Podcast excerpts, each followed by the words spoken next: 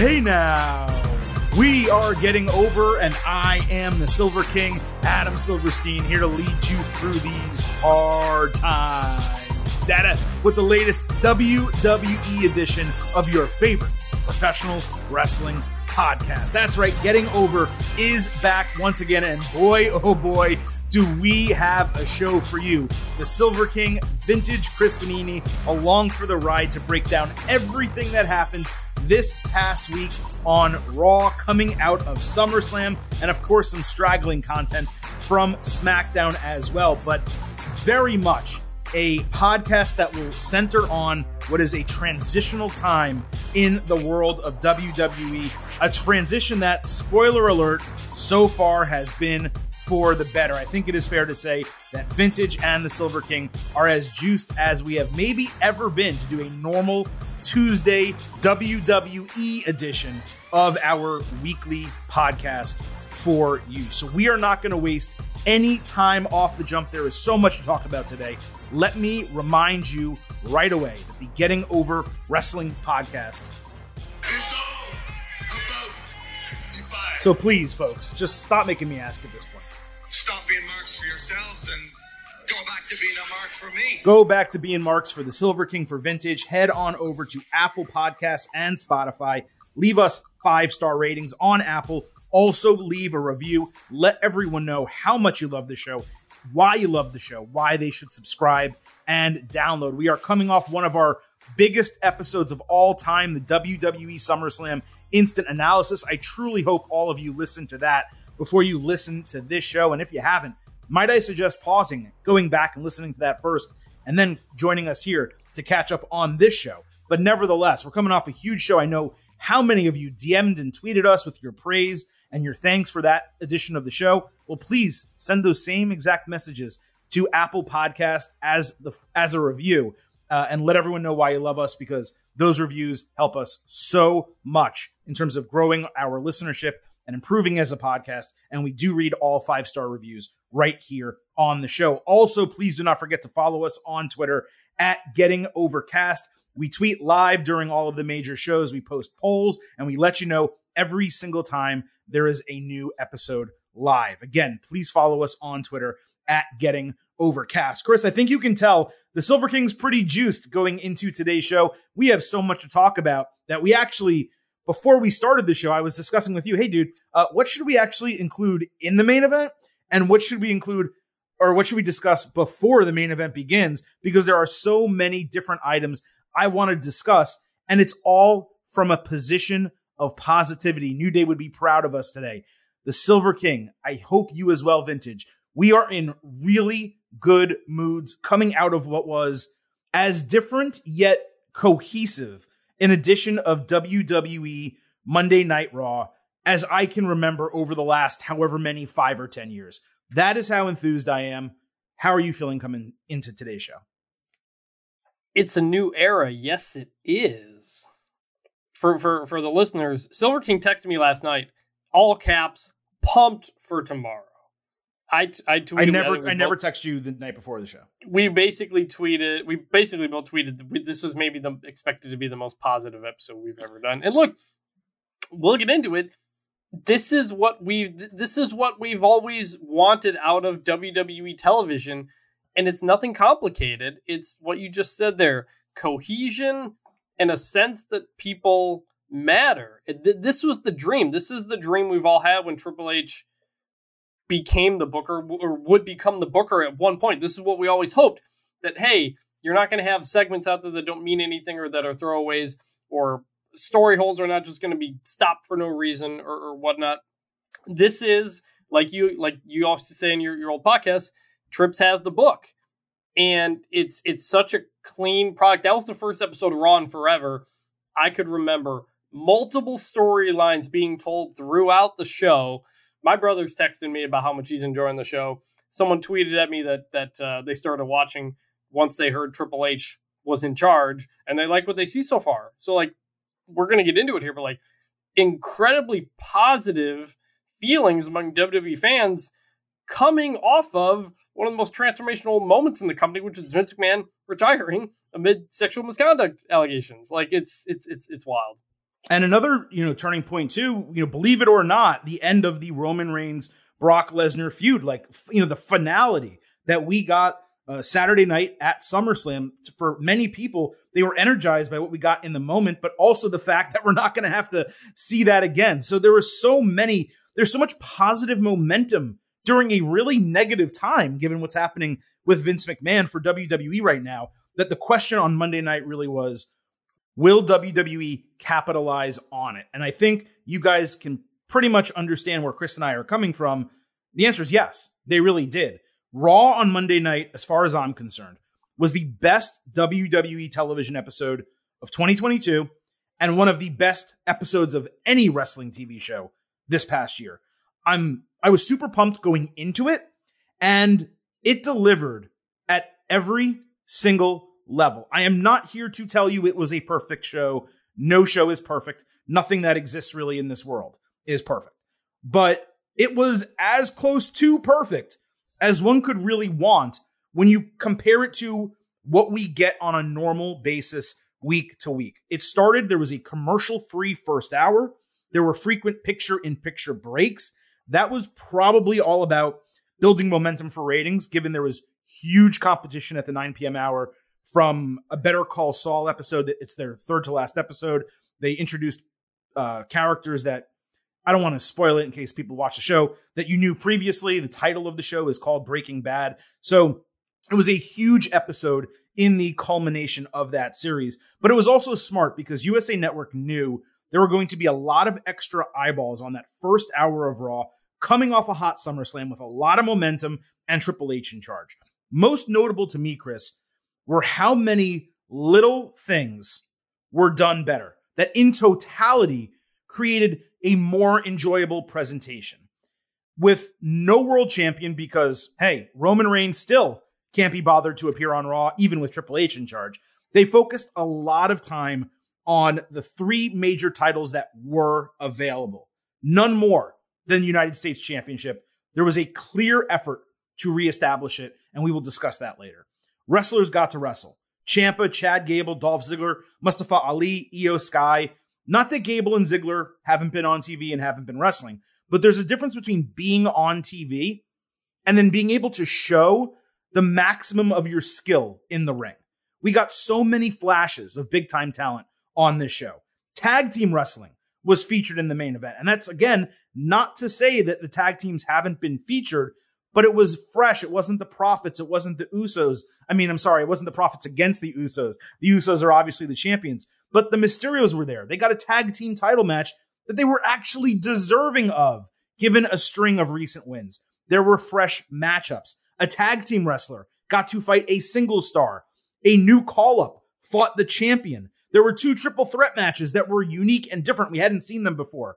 There was NXT to main roster continuity. Iyo Sky and Ciampa had their bona fides specifically referenced during the show. We weren't treated like idiots being made to think these people That's never it. existed before they That's turned it. up on the main roster. There was no sweetening with the crowd noise. I believe this actually eh. I believe I this actually stopped last week, but I noticed it Monday night. We can discuss it a little bit later. There was freedom on the mic for the performers. I'm yes. not suggesting every promo was 100% off the cuff and improv, but you could tell how much more natural everyone sounded from the opening segment all the way through the show. It felt like a living, breathing world. There were multiple backstage segments, interactions between people who normally wouldn't interact with each other. And the women were a single dominant storyline across the entire show with multiple segments, not just in front of the crowd, but backstage. That is the attitude era booking that I want. It's not about, you know, puppies or curse words or blood or hardcore matches. It's about a living, breathing show, something that feels like you want to sit there and be a part of it for three hours, as opposed to one segment after another jammed together with commercial breaks interrupting things they shouldn't interrupt. Again, Chris, I am not saying it's a perfect show. It was as perfect of a show as WWE has given us this year. And I'll get to some of the issues that there were momentarily, but I do want to get your take on everything that I kind of just wrapped up together. It, it nailed the fundamentals of pro wrestling and of storytelling. Like things happen throughout the show that keep you watching. It's not segment happens, another segment happens, totally unrelated, and things are just happening. Things are, like you said, living, breathing. You've got people running into each other backstage. You've got things going on that feel heat of the moment. Like it felt like anything could happen. And it partly felt like that going into the show. There were a lot of rumors and hype about how uh, how big you know WWE felt this episode was going to be, but just like it, it wasn't obviously it wasn't perfect. It, it, there's so many things you'd love to add to the show, but if if this is like the basics of what we're to get, secondary titles that we're told matter, vignettes about new people to tell us who they are, stories that build a feud that builds throughout an episode, some surprise winners, some great matches. We get Seth Rollins versus Montez Ford, like they just give it to us, and not endless rematches coming out of a pay per view. Uh, freedom on the mic. These are all the things that just it's it, honestly it was a low bar to clear. Like these things are not that hard to do, but it had been so long since WWE had done them that it feels so refreshing. It did. Now, the biggest issue I think I had was the crowd. Uh, Houston yes. did not deserve a show this good on Monday night.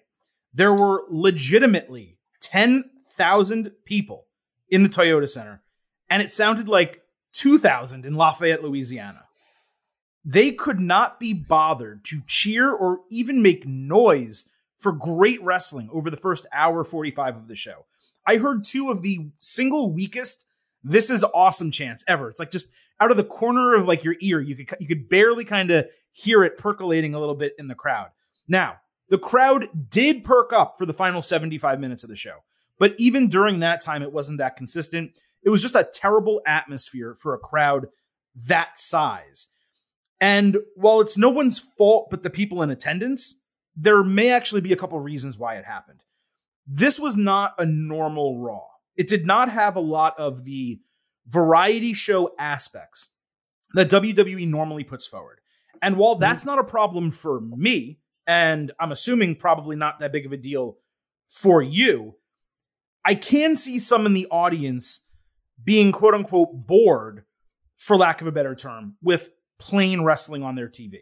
Triple H does need to make sure he does not go too far in the work rate wrestling direction. Because as much as I or we, and many of you listening when I say we, may like that, it really is not what the WWE main roster is as a product. WWE is indeed sports entertainment. And the casual fans need that sports entertainment aspect along with the wrestling, especially for a three hour show.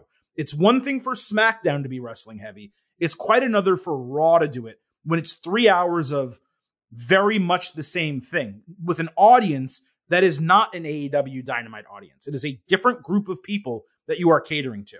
So there will be a period of retraining the fans, teaching them, hey, we're going to put on good wrestling and you're going to get really excited about it. That period of retraining is going to happen with any significant creative change.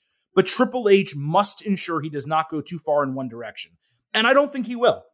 Ultimately, he is smart enough to know that. But Monday's show, this particular show that we're talking about, was pretty drastic in that one direction, likely to set a tone for the future, establish right. storylines, and kind of kick things off for the next four weeks on the way into Clash at the Castle. That could be one of the reasons the crowd responded the way it did. But even with that giving them like a natural excuse, it still was a shitty crowd.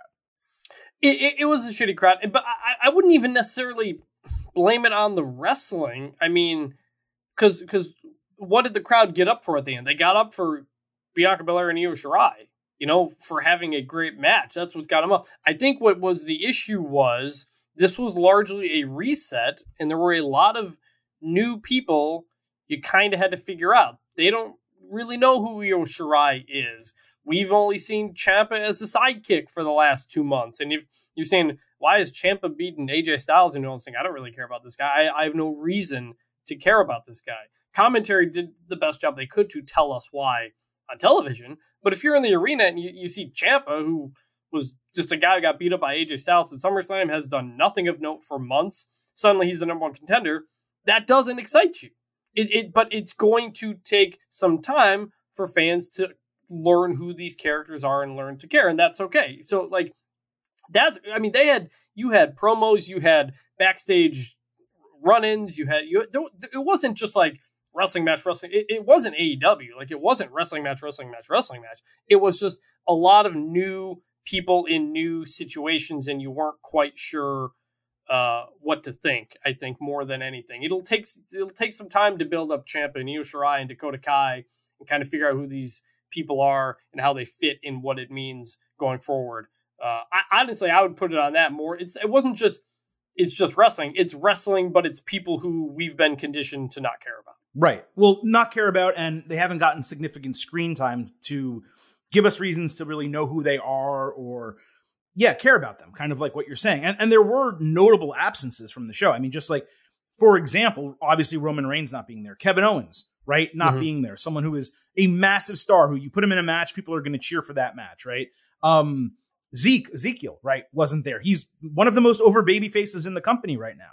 So there were certainly things they could have done to pop the crowd more. But at the same time, dude, we got a Seth Rollins Montez Ford match. So Seth Rollins, the most over heel in the company in terms of like so a heel who still gets cheered because people love him. And Montez Ford, one of the most exciting wrestlers in the entire company, part of the most over babyface tag team right now that, that's healthy and active. And they wrestled a long match and it was quiet. So, there, you know, to some point, you have to blame the fans. You have to blame the people. This mm-hmm. crowd sucked. We've gotten some damn good WWE crowds over the last two weeks. I think Detroit was a good one.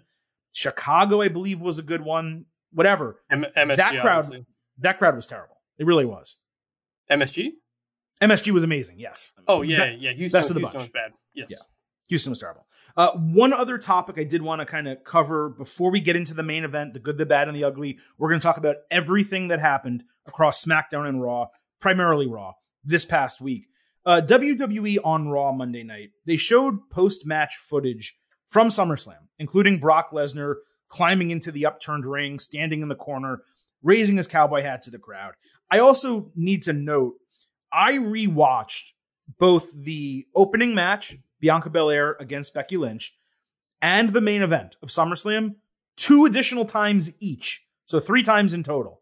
Um, before I did this show, I just I was kind of captivated by the moments and and some of the you know the, the stuff with Bayley and Io Shirai, Io Sky, whatever you want to call her, and Dakota Kai, and just the tr- the train wreck in the best possible way for the Roman Reigns Brock Lesnar main event with the tractor and the ring and all that. It was so enthralling to me that I watched it a few different times. And I couldn't get this thought out of my head. Is it time for us to change the way we look at Brock Lesnar historically?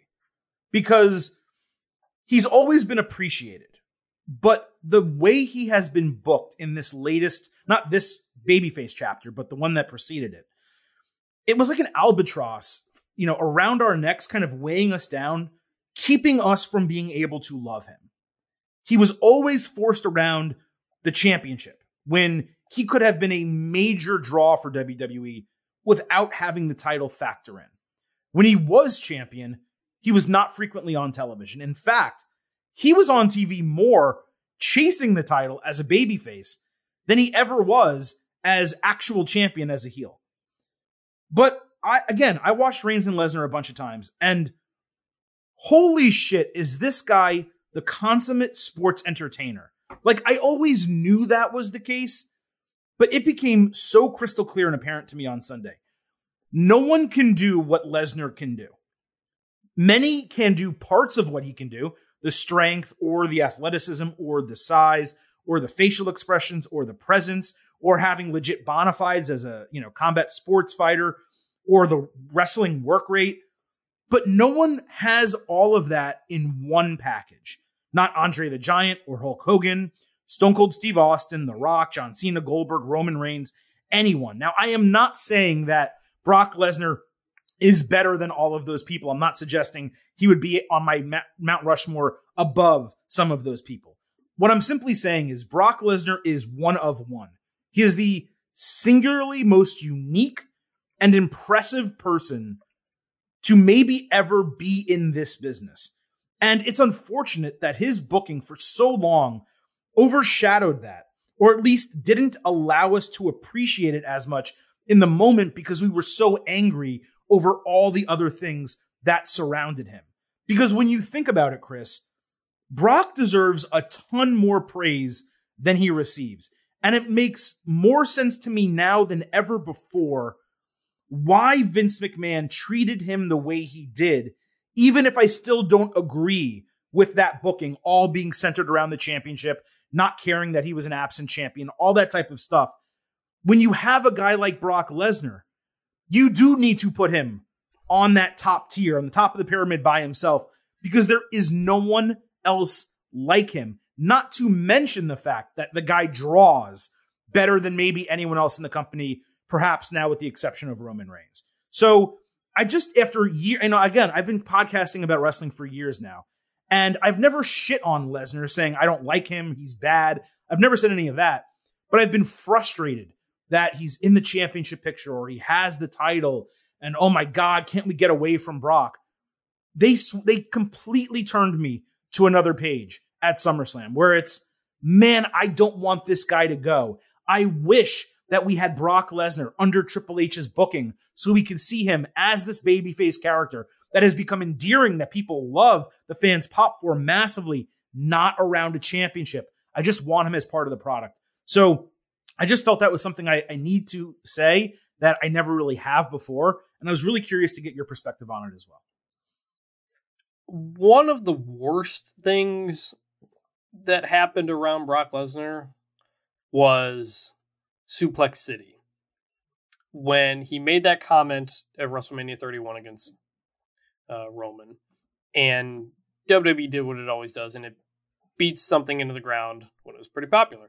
And it suddenly became for years that every Brock match was just do as many suplexes as you can. And he became extremely not interesting, you know. And it, it, it, I think that there were many years where he was the champion or not the champion where it just, you weren't looking forward to it. And then we get Cowboy Brock. And SummerSlam was the culmination of it for sure. But I have absolutely loved Cowboy Brock, and you can tell that Brock has loved Cowboy Brock. He's like he was rejuvenated he grow, by it. Yes. He can finally grow the beard. He can wear some flannel and a cowboy hat, and just like go out there and just have a lot of fun. It doesn't have to be Brock Lesnar the Beast. He can be Brock Lesnar the guy, and that has been the most fulfilling part of this Brock Roman stuff ever since basically last year's SummerSlam, which was like, yeah, we weren't looking forward to the match. Yeah, the WrestleMania match was not that good. Neither was the was it Crown Jewel they fought again or something like that. I don't remember what it was. Hmm. It was another one, and it's just it, it was not that interesting because you kind of lost track of what what you could do. But Cowboy Brock was a reminder of just how talented this guy was, how many different things he can do that nobody else can do, and why talent wise he is one of the greatest of all time. Now you know you, you look at the championships and everything, and he he's got all the accolades, but he doesn't he doesn't have the the consistency because he was never really a full time guy. Cowboy Brock was honestly as full time as he got. You know, going up to WrestleMania, he was on TV quite a bit, and and that was fun. Um, so his his place in wrestling history is always a bit unique. It's it's it's almost Andre the Giant in that way, that he's so different and he's such an attraction that he's kind of on his own tier. But when Brock is into something, when Brock trusts you, when Brock likes you, when he likes a story, there are very few who are better. The, the, mm-hmm. the, selling that Brock can do, like he really has the whole thing down, and especially letting him talk as Cowboy Brock, which he didn't get to do for years and years. He'd show up, stand there, and Heyman would talk. It got boring. We, we it, it rejuvenated him. It reminded us just how talented this guy is and should be remembered. Yeah, I mean, you know, with with the exception of him winning the title off Biggie in that fatal five way match, I think at day one. With the exception of that decision, this run of Cowboy Brock as babyface has been fantastic. And you can even point to like again, I hated that he won Money in the Bank, but what he did with the briefcase, the boombox, and and seeing his personality, all this stuff was hidden from us. why did they not allow Brock Lesnar to show personality even as a heel for all these years? They took someone who probably could have been an even bigger star than he actually was as champion. Yeah. And they didn't allow that personality to shine through. And again, the frustrations with it was always booking. It was booking adjacent, him being champion. And now we finally get this version of Brock Lesnar where we're like, wow, we can really buy into this. This is a guy, I want to see him beat the shit out of Omos. You know, I, I want to see him mm-hmm. uh, take on some other top people in the company once they're healthy again. I would love a, a Brock Lesnar, AJ Styles actual feud. I would love to see him do something with um, Randy Orton or Riddle, have that you know feud actually happen. Maybe even yeah. put over Riddle on his way out, something like that. Re- These are remember all things. That, remember that Daniel Bryan match? Like and, that yes. was so cool. Like we we we wanted more of that, the Finn Balor type stuff. That he that dynamic was always so interesting, and instead they just kept giving us the same thing over and over, and it limited him. It limited Brock. It did. So being able to enjoy him as much as I was able to on Saturday. It just it was such a different experience that that is kind of what I wanted to share that he's finally reached this point where it's like, man, Brock Lesnar, I've always known he is awesome. But he's not only awesome, he's also entertaining me in a massive way because it's unique and a little bit different than what we got for such a long period of time that I don't want this guy to go. That may well have been his swan song, right? Does he ever wrestle again? Maybe he does, but it's only for crown jewel shows where we can get a big payday or spots at WrestleMania where it's a one off type of match. You know, we don't know what's ahead for Brock Lesnar in his future. But for a guy that for so long I wanted to be off my television, I want him on my television now. That's what SummerSlam and this Cowboy Brock run ultimately did for me. Yes, I, would love to see him back. Just nowhere near the title. Give him if you're gonna use him, use him to do new different things. It doesn't have to be the biggest thing ever every time Brock is around. Bring him in for single matches in major events. Give him four weeks of TV and one pay per view appearance, and that's it. That if we can get that from Brock, I think everyone is going to be uh, very would would be very happy to have him on the TV in that kind of format. And hopefully, he loved the experience and creative freedom that he got in that SummerSlam main event. I'm not saying all of that was Triple H. Um, but if it was, if many of those aspects were him, maybe Brock does feel like he can trust this creative team even without Vince McMahon on top. And that certainly would be uh, super important. Well, Chris, now that we are 30 minutes into the show and we talked about a lot of things that were not specific to SmackDown and Raw this week, let's go ahead, move on with the show. Two huge segments still left here on the Getting Over Wrestling podcast. And we begin, as always, by sliding into the main event. And the entire main event this week is going to be covering the WWE Women's Division, starting with Becky Lynch and Bianca Belair and everything that transpired on Raw. And then, of course, moving into some news that seems to be percolating and developing around WWE. Uh, so I do want to start talking about Becky Lynch. And before we get to what happened at SummerSlam and what it led to on Raw, I I do hope a lot of people are eating their words a little bit regarding her heel turn because the general consensus, Chris, was that it's a really bad idea to turn Becky heel because she was so over as a babyface before she left. But I think there's a couple of things people didn't really consider. Number one, WWE badly needed a big time established wrestler to feud with Bianca Belair. And two, there's literally no one better in the entire company for Bianca Belair to feud with than Becky, especially a heel Becky. Was it rough in moments? Absolutely. Did fans still cheer for her on occasion? Of course they did. But they cheer a lot of heels. I just mentioned Seth Rollins earlier. Kevin Owens, another person, they cheer all the time. It ended up working well enough, the big time Beck's Becky Lynch heel turn, and she didn't lose a single fan in the process. So was it what we would have wanted most when Becky Lynch returned? No. Was the 26 second start to it kind of shitty? Even in retrospect, seeing how it played out, yes, it would have been nice if they did it a little bit different. But a year later, seeing their feud, the matches we got from both of them, and the way Becky was able to then turn out of heel back into babyface so effortlessly both at Yes. SummerSlam and then Monday Night on Raw. Would I call it a success at the end of the day, Chris? Yes, I would. We'll get into the her promo in a minute, but that's about as perfect a face turn as you can have in a single promo. Um, going back to last year, you know, the, the Bianca 26 seconds. Everybody said Bianca's buried. She's the new Kofi Kingston. And both you and I said, no, this is not what's happening. They clearly have plans for Becky to, or Bianca to come out on top at the end, and this is the whole point of it. Our problem with the 26 second deal was it, it in the moment it didn't accomplish what they wanted in, in the moment, which was people uh, they didn't know what to feel because Becky came back to a celebration. She won the title and she held it up like a celebration. And you're like, wait a minute, I'm not happy about this. And that was the issue at the time.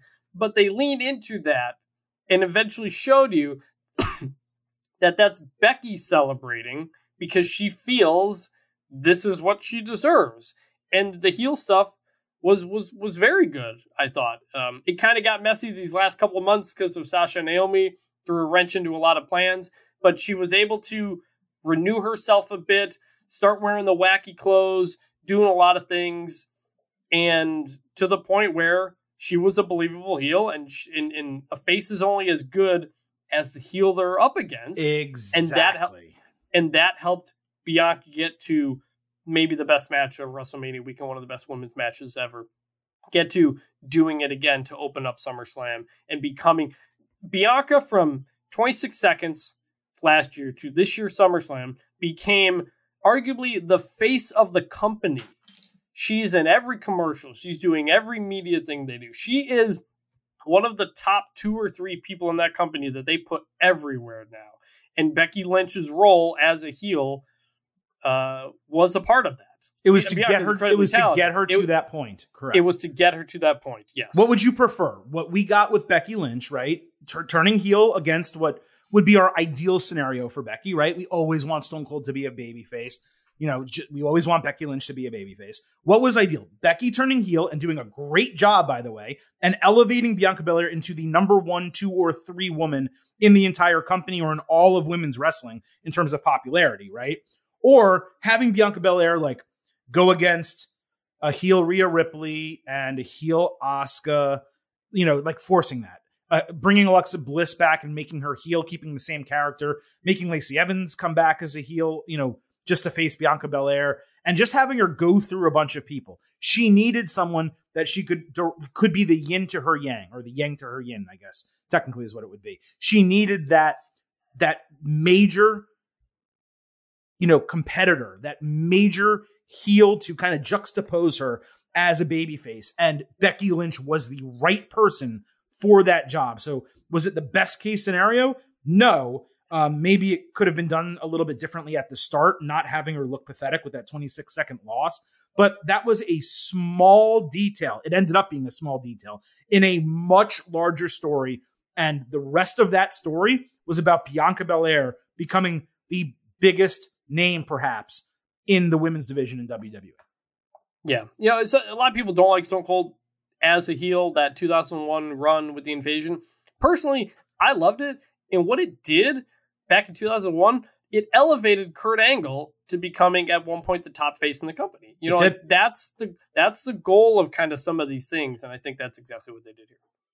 And you know that was what the goal of Brock Lesnar was for Roman Reigns, right? Like there's there's history, you know, where you can point to these. Shawn Michaels helped Stone Cold Steve Austin become the biggest name in the company at a period of time, as did Bret Hart. So these are it's like you said, the the babyface is only as good as the heel, and they took the best character actor that they had in the entire division, one of the best wrestlers they had in the entire division, turned her heel, and they got Bianca Belair as over as she possibly could be. She's as big of a star as you could ask her to be at this moment. So I did want to point that out at the beginning. Thank you for indulging me. Chris, let's get into everything that happened Monday night on Raw.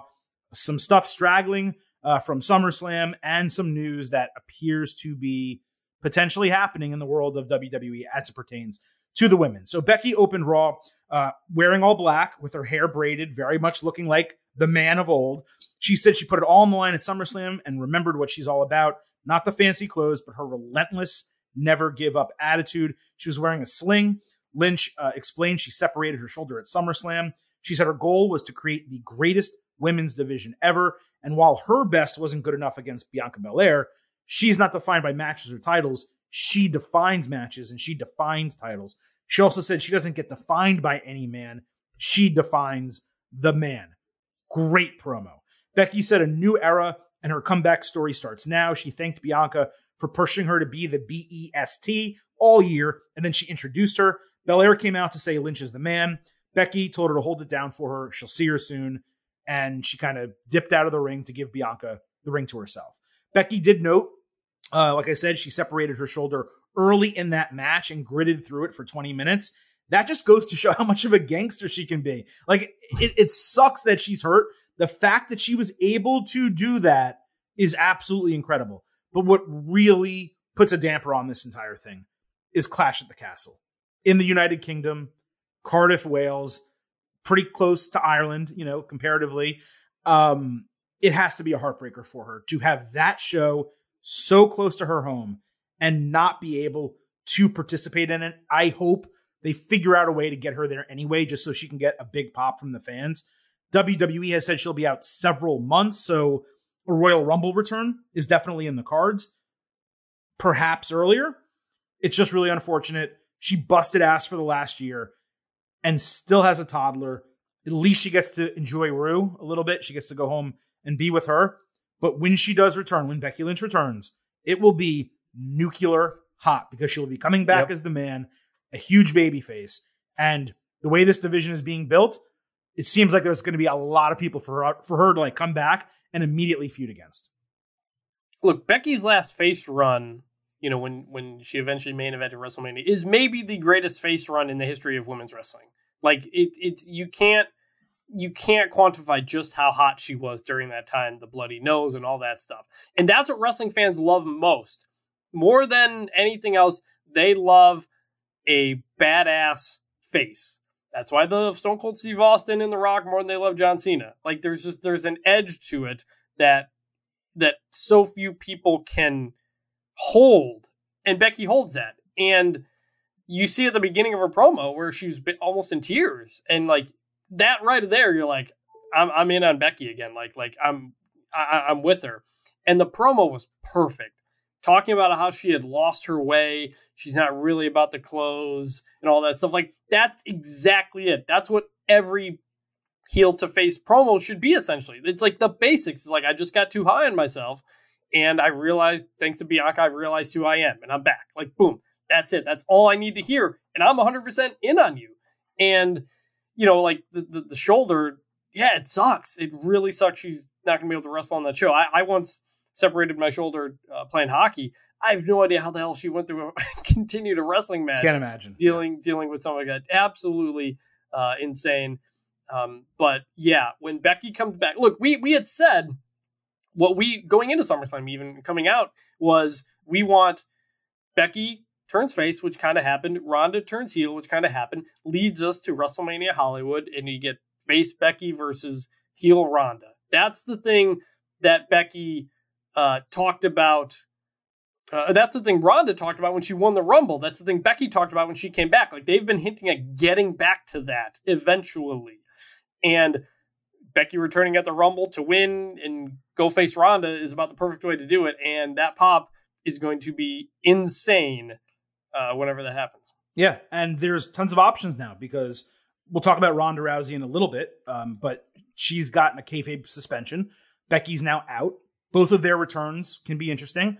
The brands that they're on can be different by the time the draft rolls around, or even regardless of, of a potential draft or anything like that. Um, there's just so much, there's so many possibilities out there, and we don't know what's going to happen. We do think we know the end result. And if that's the end result, and we get babyface Becky Lynch, the man, over heel Ronda Rousey, the champion, at WrestleMania 39 in Hollywood, eh, I know WWE's about moments. That's as big of a moment for the women's division as you can get for one of the matches. That can main event night one easily. It could main event night too. It could main event night too. Yeah, I'm sorry. yeah. But well, I'm assuming it's going to be we're going to get either. I'm assuming too. Roman Reigns, let, Cody Rhodes, or Roman Reigns, The Rock for night two. So I'm assuming. I'm assuming too, but even still, yeah. you could make a case for that. You absolutely could. That's how big it is that it could at least a case could be made against those matches. No question about it. So staying with Raw, uh, Belair got in the ring. She said she and Lynch now have mutual respect for each other and Becky elevated her game. Suddenly, Bayley, Dakota Kai, and Iyo Sky were shown attacking Lynch backstage, pulling her arm out of the sling and snapping it in a chair. Belair was too late to make the save. Lynch sold the injury later in the trainer's room. Bayley said the attack wasn't about Lynch or Belair, but their group. They also had an in- interesting uh, interaction with the Usos, who were walking in from the parking lot. I thought that was cool. The attack was a bit sloppy and chaotic. It was meant to be, but I wish I could have seen it a little bit better. But it got the job done to cement the women as the heels, set them opposite Belair in the immediate future, and obviously that did pay off a little bit later in the show. This essentially opening up the show was one of those immediate, oh, this is Triple H's time type of things because mm-hmm. this felt like an episode of NXT, which often has backstage beatdowns and stuff like that, or people arriving to the arena, things that I love, things that make the whole show feel like a living, breathing thing. And so to see that, I was like, all right, I'm into this. Bianca having to make that run in heels was impressive uh, and maybe a bit dangerous. Don't want to twist an ankle or something like that. Um, but yeah, this was a great hot start to continue what happened off of SummerSlam and then build toward what's coming next. It's just like it all flowed forward. I loved it.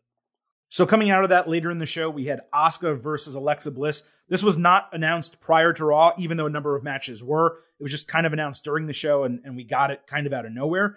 There was some good wrestling between them for about two minutes. Asuka was on top, uh, basically beating Bliss pretty bad. When Bayley, Io, and Dakota attacked for a no contest finish, Io was ready to hit a moonsault with a chair on her stomach when Belair ran in for the save, and she immediately demanded a match with one of them. Io stepped up right away to fight her. And then in gorilla position later, Bayley said WWE has been in a downward spiral since she left, so she found two of the best in the world. Dakota said they know how to play the game. Bayley said they'll soon be in full control, which is a word that keeps popping up around them, and I assume is going to be their name. This all really worked to set up an exciting match. The Triple H references were obvious and appreciated. I kind of wonder if they're going going to be a group that like has his kayfabe support, like in an on-screen capacity, or if they're just playing off of that because he is the one who's kind of allowing this to happen. Bayley did say well before um, this actually transpired, before Dakota Kai was released, that she would have loved to have been in a group with her. Uh, she wanted to do something with her. And then when Dakota Kai did get released, there was a lot of well wishes coming from Bayley. Uh, Dakota Kai, I think, sent her. Oh no, sorry, Bailey, Bayley sent Dakota Kai like chocolates and flowers because Dakota really had her back um, with the knee injury, something that Dakota's experienced a couple times. She really talked her through it and helped her not get depressed and things like that. So they have a real relationship. And Io Shirai is, of course, one of the best wrestlers in the world. I assume that Dakota and Io had a relationship sharing a locker room. I'm not sure about Bayley. But my point is, they did a really good job establishing this group as like minded, on the same page, and with a clear focus. They haven't given us too much to the point that every time we see them with a mic, I'm still going to be interested to see what they say, how they explain themselves, what their name is. Are they going to add anyone else? All of that stuff is really interesting. But they did a good job so far establishing the baseline of what they are, what they're about, and what they're going after. Yeah, it, it, it makes sense in that sense. I love that Bayley and them kept showing up throughout the show. You know, this was another example of it. That's something that makes me not change the channel. Like I can't miss I, I can't miss if I'm late coming from a commercial break because I might miss the next Bayley segment or something like that. Like something is clearly going on on this show, and I need to make sure I watch it. It's not like we get something early in the show and then we never come back to it. So that's what I mean by the stories flowing and moving forward together that keeps my attention. And in this, again, just kept it kept building and building here. Right. If you like Bayley, if you like Bianca Belair, they told you you're going to see them throughout this entire show. Yes, Just because they're exactly. off TV now doesn't mean this thing's over. They're going to come back. And when it did come back, the next time we saw them, uh, it was Bianca Belair versus Io Shirai. I mean, if you want to talk about a dream match for the Silver King, this is a dream match, all right, for the Silver King. I don't care that her name's Iyo Sky. Uh, I, I, keep, I'm going to keep messing that name. No, it's, it's fine because she is Io Shirai and whatever. But I know. Let me first say, okay, Io keeping her theme is great, and her Titantron package was totally eye catching. She looked like a star on mm-hmm. her way to the ring. Great presentation. Io immediately hit a springboard moonsault. We got the longest commercial break on the show immediately after that. I was like, man, the wrong time to give us a long commercial when these two finally get into the ring together. Uh, Belair countered a crossbody, powering into a fallaway slam. Then she hit a glam slam and a cartwheel moonsault for a near fall. Bayley and Dakota returned to distract. Io hit a hurricanrana for a near fall. Belair reversed a cradle into a vertical suplex. Sky flipped out of the KOD. Belair caught a hurricanrana attempt and swung Io into the barricade so violently that Io sold she was knocked out. And for a moment, I was like, is she really knocked out? Because it looked brutal. Uh, Bayley and Dakota sat on the ring apron, preventing reentry when Asuka and Bliss came down for a three on three standoff. The referee decided to use discretion. He could have called a double countout, did not. Belair hit a seated release superplex, which I have never seen before, and I'm not sure if it was a mistake or not, but it looked sick either way. Sky hit a Meteora. Belair caught her midair for a spinebuster. Io got her knees up on the cartwheel moonsault. Bayley tripped Bianca as she was running the ropes. Io tried to cheat on the ropes with a pinfall, but got caught by the faces. And then the four non legal women started brawling. And the referee called a no contest after 17 minutes with agents and referees separating all six women as the crowd finally like rose to being fully alive with let them fight chants. The whole arena rang out let them fight. The finish obviously kind of disappointing given it was a no contest, especially if we after we got one earlier in the show. But not having a clear winner between Belair and Shirai, it makes sense because the meeting was so sudden like this. Funny enough, Chris, they have fought two times ever. Once in NXT, once here. Both are no contest. So neither of them has a win against the other. This was a banger despite Io clearly having ring rust. There were numerous spots where she either screwed up or she wasn't as fluid as she normally is. That will come back in time. She's been out of action for a legitimate period of time. Uh, no grade for the match because it was a DQ finish, but it was on the border of BB plus at the time, and it was great for them to get 17 minutes, especially with two commercial breaks. Normally, you normally we'd hate a DQ in the situation. Hey, you give us a long match, you're going to a DQ. You know why book yourself into that situation? But this is how you do it. This DQ was earned.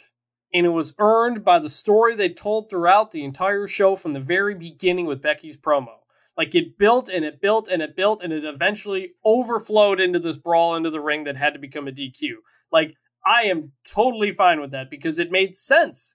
That's storytelling. Like I just the word I keep coming back to when I think about that DQ is it was earned it didn't feel like a waste. It didn't feel like, ah, we don't know how to finish. We're just going to do a DQ. It felt like the DQ is part of the story that they told throughout the show.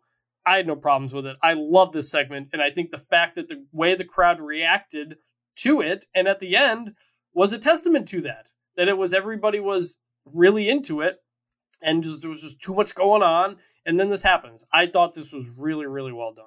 It was. And yes, you're right. Normally we would shit all over two no contest finishes in the only two women's matches, one of them being two minutes long, but it was all part of a larger story. There was a clear purpose behind the entire thing. I'm not sure who the replacement is. It's either Asuka or Bliss. I'm guessing it's Asuka but clearly one of them is in for Becky in this six women feud that's being developed. It would be great to do that match, the six woman match on TV, and then actually give us Bianca Belair and Iyo Sky. I, I had hesitated saying her name. Uh, Iyo Sky at Clash at the Castle. Maybe save Bayley for a future show. They could also do the six women match at Clash at the Castle, but it feels like they amped it up so quickly, Chris, that like it should probably happen next week. It, it could. Like it, it might. It felt, and again, we got AJ Styles champion. We got Seth Ford. it feels like it's possible. Like it doesn't feel like we're just going to keep. We'll see, but I'm hopeful. Well, we could get ones and ones. I mean, there's six women, right. so we could get. But I mean, like any we're, combination. We're not gonna, yeah. Right, but it feels like this is building toward a six woman match at some point, which I'm into. Like again, they they built it to that. We could get the singles matches and whatnot, but it doesn't feel like something. Hopefully, where we don't just run the same thing over and over and over. Well, right, that's the question. Like, either yeah, we're going to get the six woman match next week, and then we're going to build to title matches for Belair, or we're going to get one one on one matches for the next three four weeks. Get the six woman match on Clash at the Castle, and then have Belair defend the title against individuals from that group over the next couple of months. That's possible too. Yeah, maybe we'll see. They they set a really good foundation here. Yes, absolutely they did. So to go over to the SmackDown side of things with the top woman, one of the top women on that brand, uh, Ronda Rousey has been fined and suspended for attacking an official at SummerSlam. Of course, this is a kayfabe fine and suspension. But Chris, what I think is funny is I think Rousey may be on her way to the most suspensions for a single wrestler in WWE history. Like Lesnar's up there, Stone Cold Steve Austin's up there. I'm not. Austin, Austin got a, Austin got arrested at shows. That's probably So did Rousey. Rousey did too, and and so did Yeah, uh, yeah. Becky Lynch and Charlotte. Flair. Um, so I think Rousey, though, in terms of suspensions, is like quickly catching up. I wish there was someone keeping track of those things, but she's on her way up there. As we said on the instant analysis, though, it's a really good way to write her off and get her away from Liv Morgan as the main storyline for now. Yes. Even if Rousey does come back, whether it's Crown Jewel, Survivor Series, uh, which I believe is the last show of the year. I don't think there's a December pay per view, maybe even day one. If she comes back and does win the title off Liv Morgan, you know, we, we're not going to be thrilled about it because we like Liv as champion, but better for it to happen two, three, four months from now with Liv Morgan at least getting to breathe as champion, getting a couple defenses under her belt against other women on the brand, and then allowing Rousey to take the title off her, setting up the Becky Lynch feud for WrestleMania, as opposed to doing it right away after four weeks. Again, I don't know what the booking was before Triple H took control of creative. I don't know the answer to that. If I had to guess one thing that changed at SummerSlam, I would have guessed that Rousey was booked to win the title, and instead they had Liv Morgan retain it. I don't know that to be true. That is my guess. Yeah, I, I don't know, but I agree that it is a good way to get Ronda away from Liv, let Liv do her own thing, which you got to do. Liv, can't only be the character who only won because of a cash in, you know, actually tapped out before she got the pin. Like they can't define her as Right. champion. So and only retains out of luck.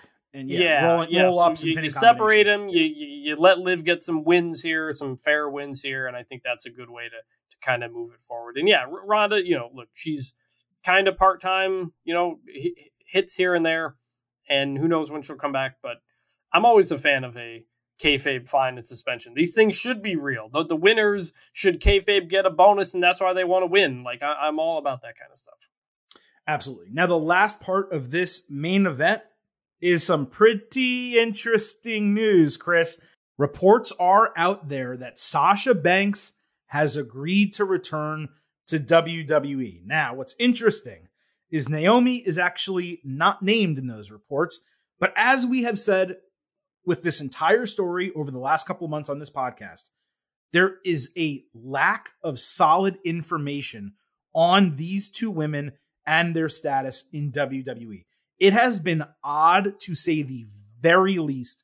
And at this point, I'm kind of taking the perspective that I believe something will happen when I see it happen one way or another. So if Sasha Banks is on her way back, that would be really interesting and exciting. You could say to yourself, why wouldn't they have brought her back at Raw on Monday? Strike while the iron is hot. That would be a very good question. Maybe they want to save some interesting, exciting things for SmackDown, and they don't want to just blow the load, for lack of a better term, all on Raw Monday night. That could happen. Maybe I think you don't you don't want to overshadow Dakota Kai and Bayley and Yep. all those people too. you don't want to overshadow them and Edge and all the things they were already doing on Raw. That's a great point. They could save it for next week. There's a ton of different ways that they could do this if it is indeed reality that it is happening. But man, what a turnaround it would be for this women's division to have released Dakota Kai, have Io Shirai, uh, Iyo Sky now, not set to re-sign her contract and ready to hit free agency because it seemed like WWE was not going to call her up to the main roster, possibly losing Sasha Banks and Naomi, all four of those women potentially gone with one change, Triple H taking over talent and creative, leading all four back to WWE. Talk about revitalizing a women's division. Holy shit. If this is true, that would be great news. Yeah, we'll see. I mean, I really try to avoid this stuff. I don't want to know if Sasha's coming back or not. I wanted to I want, to see it when I see it. Like I want the surprise reaction. And honestly, kind of muddying the waters is maybe a good thing. You know, there there were reports that she was uh, not uh, that she was leaving. You know, she's taking a booking at some convention under her real name, but she still shows up in the WWE roster, but her stuff's not on the shop. Like I don't, I don't know. And I kind of just want to keep it at that until something happens. I want to be surprised by whatever she shows up doing. So, yes, for the reasons we just explained, you probably don't need to throw her and maybe Naomi on top of everything else you were already doing with SummerSlam when you're trying to establish Ciampa, when you're trying to establish Iyo Sky, Dakota Kai, return of Bayley, and all these other things. That's going to take, that's going to overtake everything. So I don't know if it's SmackDown. I don't know if it's months from now, weeks from now. I don't know, but it's interesting, and we'll kind of wait and see. And I really hope I don't get spoiled by some Sean Ross Sapp tweet or something. yeah, exactly. I, I do hope that whenever they return, if they do return, it's as organic and surprising as what we got at SummerSlam with Bayley, Dakota Kai, and yes. Iyo Sky, because that was yes. so exciting. And I love when wrestling surprises us like that. It was very much, I said at the time, it was very akin to the Adam Cole and Bryan Danielson back to back. Like you saw one of them come out, like, oh, that's really cool. And then they mm-hmm. hit you mm-hmm. with the second one, right? It would be so mm-hmm. cool for WWE. I mean, they already accomplished it at SummerSlam, but it would be really cool if they're able to do the same with Sasha and Naomi, get a great reaction. Guess what? Now with all these women back, they can actually build tag teams and have a women's tag team division. And guess what? The person leading talent and creative is the one who started the women's tag team titles and and and pushed for it, right? And and had it go down in NXT and, and has been at the forefront of women's wrestling booking. So all of these are huge positives for the division, and it just looks really good across the board right now uh, for WWE creative, but particularly the women, especially if Sasha and Naomi are able to make their way back. Chris, we have already covered so much on today's show, but we are nowhere close to finished. So let's move into the second segment here on the Getting Over Wrestling podcast the good, the bad, and the ugly.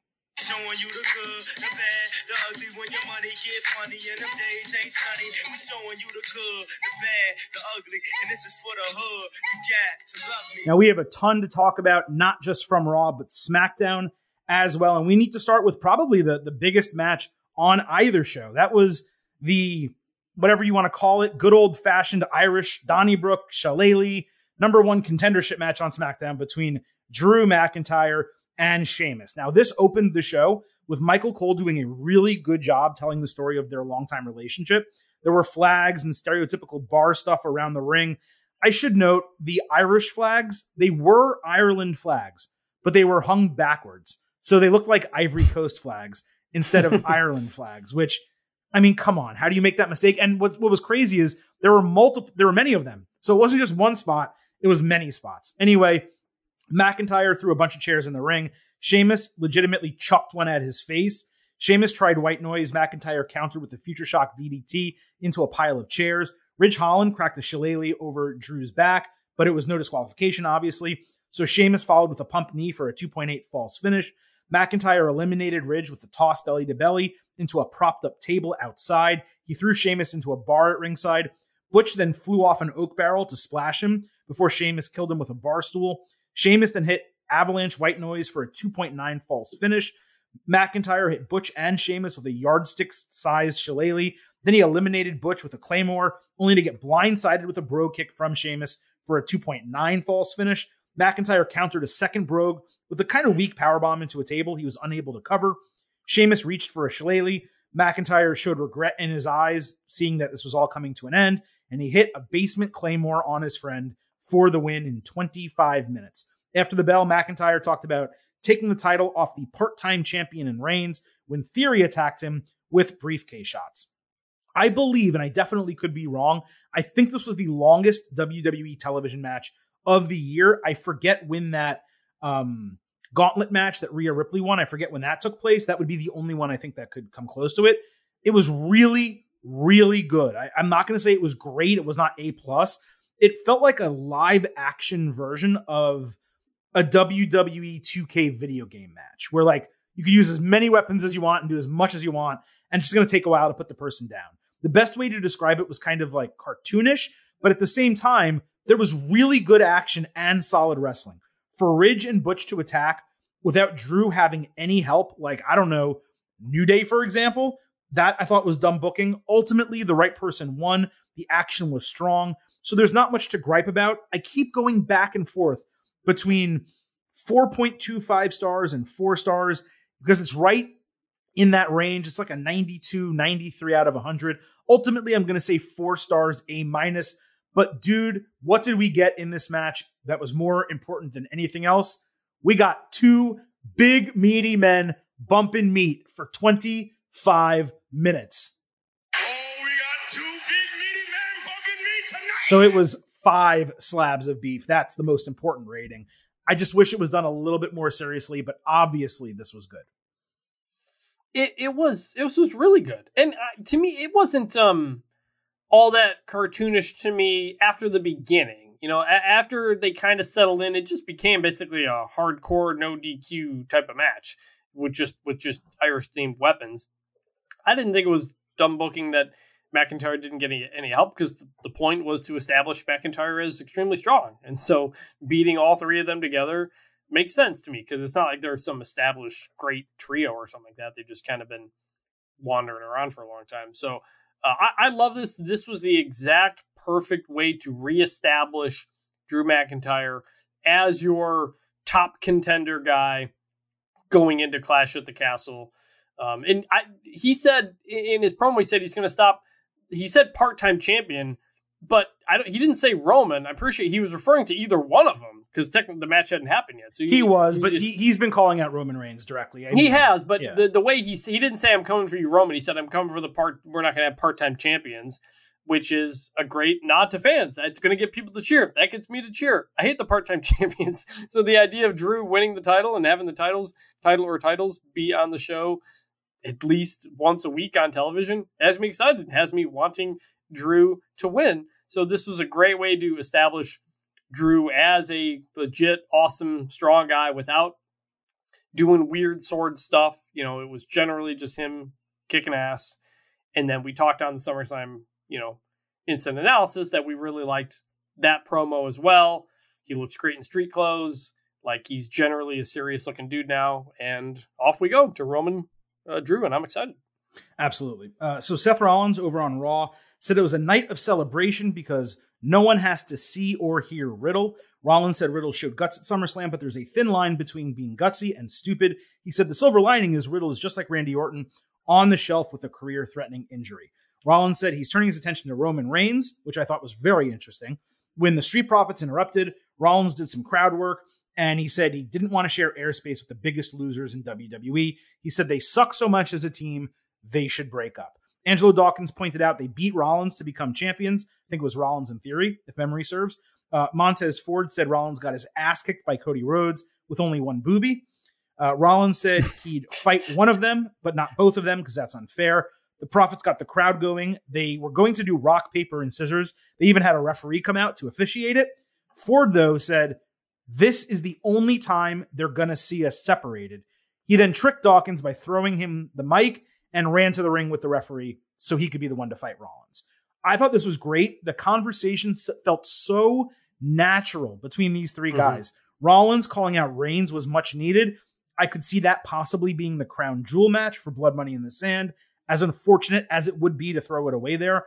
Rollins mentioning the split, it actually made me feel better about it not happening, like as a red herring, kind of like the Caleb Braxton thing, especially after Tez said, This is the only time they're going to see us separated. Why would you say that if it wasn't a red herring, right? To, kind of tell people, hey, forget what he said, don't worry about it. I loved the simple setup for what wound up being an exciting match and what it looks like is going to be a mini storyline, maybe even continuing into next week. So this was good. The promo segment, all of that was really good. Very good, definitely good. I like you said, the constant talk about them breaking up has me thinking now that they're not going to. But if they were not going to, then why not have them win the championships in SummerSlam? Like, where do they go from here? I don't know. So that was strange. Um, but the segment was fun. The match was great. You know, like just I loved everything about this. Like it's everything just felt fresh. It felt big, and yet they didn't give us too much either. Like you know, that you give us a good match, you know these guys can do even more. So definitely a good step forward, although a bit of a confusing one maybe for the Profits. For sure. So we got Rollins versus Ford as the singles match. Montez countered a pedigree into a back body drop outside. Rollins held Montez in his arms and drove his chest first into the post. Ford went on a big run with a standing moonsault and running blockbuster for near falls. He avoided the stomp and a buckle bomb, coming back with a tornado DDT for a rope break. Rollins caught Ford on the top rope and powered him into a buckle bomb, adding a Falcon Arrow for a 2.8 false finish. That got a This is Awesome chant. Tez rolled away from a frog splash. Rollins then got his knees up on Tez's frog splash before hitting the stomp for the win. I missed the match time. It was plenty long enough. I don't know how long it was, but they got enough time. And it was a really good singles showcase for Tez. Dawkins ran in to save Ford after Rollins planned to stomp him for a second time after the bell. This, Chris, is what I'm talking about. No harm in someone losing clean. Put on a Yep. good wrestling match or multiple good wrestling matches, and people will get over naturally. Commentary sold Tez as making believers out of people despite losing. This worked from the promo to the final bell, top notch stuff across the board here.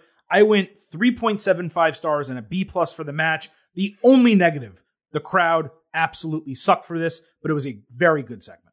Yep, kind of like what I said. Just really good match. You know these guys can do even more, and you're excited to see them in the future. And Montez can lose this match. He's in a tag team that just lost on Sunday. Like it's it's and Rollins didn't have a match on Sunday. You know, like it, it perfectly makes sense and it's fine. Montez Ford is not going to be diminished in our eyes. All it did is make Seth Rollins. It just reminded us that Seth Rollins is incredibly formidable and a former champion. Like for all these things, like and I, I that's a big hope I have for the Triple H era is that we get more of that stuff. And there's something in one of the other matches we will get to, I think, um, where this happened again, where it kind of went away from what WWE's been doing. And I like that too, and we'll get to that in a minute, I'm sure. Yeah, you're right. This is a perfect example of where like he would get stomped outside and lose via countout. Yes. a week ago or two weeks ago or something like that. Yep. And that we didn't get here. By the way, I do think it's notice or, or noticeable and, and notable um, that Becky Lynch and Bianca Belair made peace and they're now friends, and suddenly their husbands are fighting each other.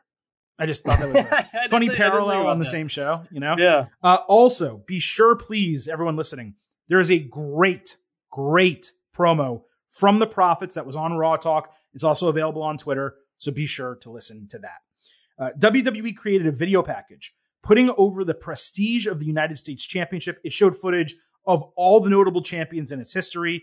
Uh, you know, everyone from Dusty Rhodes to John Cena and Kofi Kingston too. As JBL narrated the whole thing, there was a mini U.S. title tournament on the show. Two triple threat matches with the winners fighting to become number one contender for Bobby Lashley. Later in the show, Lashley cut a promo saying he would bring respect back to the title. Between the package, Lashley's promo, the match bookings, it was a really refreshing way for WWE to reestablish the importance of this title in what I thought was an extremely quick manner. Like it was fast, one night, yet super effective to kind of say, hey, guess what, audience, WWE Universe? This thing matters. We're going to make it matter again starting right now. I loved the video package. Normally, we don't always give grades for things like that, but from the package to Lashley's promo to the overall effort, I do want to give that a separate good. this was honestly maybe Loki the most exciting part of the show and signaling that secondary titles are going to matter again. Like we got more hype for the US title than we've gotten in years just by doing that promo package, telling us why this matters, and then putting in two triple threat matches with former world champions. You know, there, there's nothing better you could do to establish something as mattering. That has me really excited for the future of the U.S. title. Has me really excited for SmackDown and what we maybe get out of the Intercontinental title. Um, Triple H making these these secondary titles mean something again is so big, and it's baffling that WWE didn't do this over the last four months when it unified the world titles because that's what you need to do. This should have been done alongside that. As soon as that happened, the US title and the Intercontinental title should have been elevated as best they possibly could. And it kind of looked like they were maybe going to do that, but they just never really got around to it. And here we are now, Mhm. one week into Triple H, and the United States Championship is elevated and probably will be even more elevated once next week's stuff ends. And we'll get to that right now. We'll talk about what's going on, uh, what, what happened Monday night, and what it could mean for next Monday. So the first triple threat match was AJ Styles, Mustafa Ali, and The Miz. There was a great spot with Styles slapping Ali so hard he collapsed onto the bottom turnbuckle. Styles had Miz set for an inverted DDT when Ali rolled in for a neckbreaker simultaneously. Styles caught Ali missing a 450 into a neckbreaker on his knee. There was a This is awesome chant. Ali caught Styles outside with a flying tornado DDT from the top rope. Miz caught Ali back inside with the skull crushing finale, but he had injured ribs and he wasn't able to cover quickly. So that only got him a 2.5 count.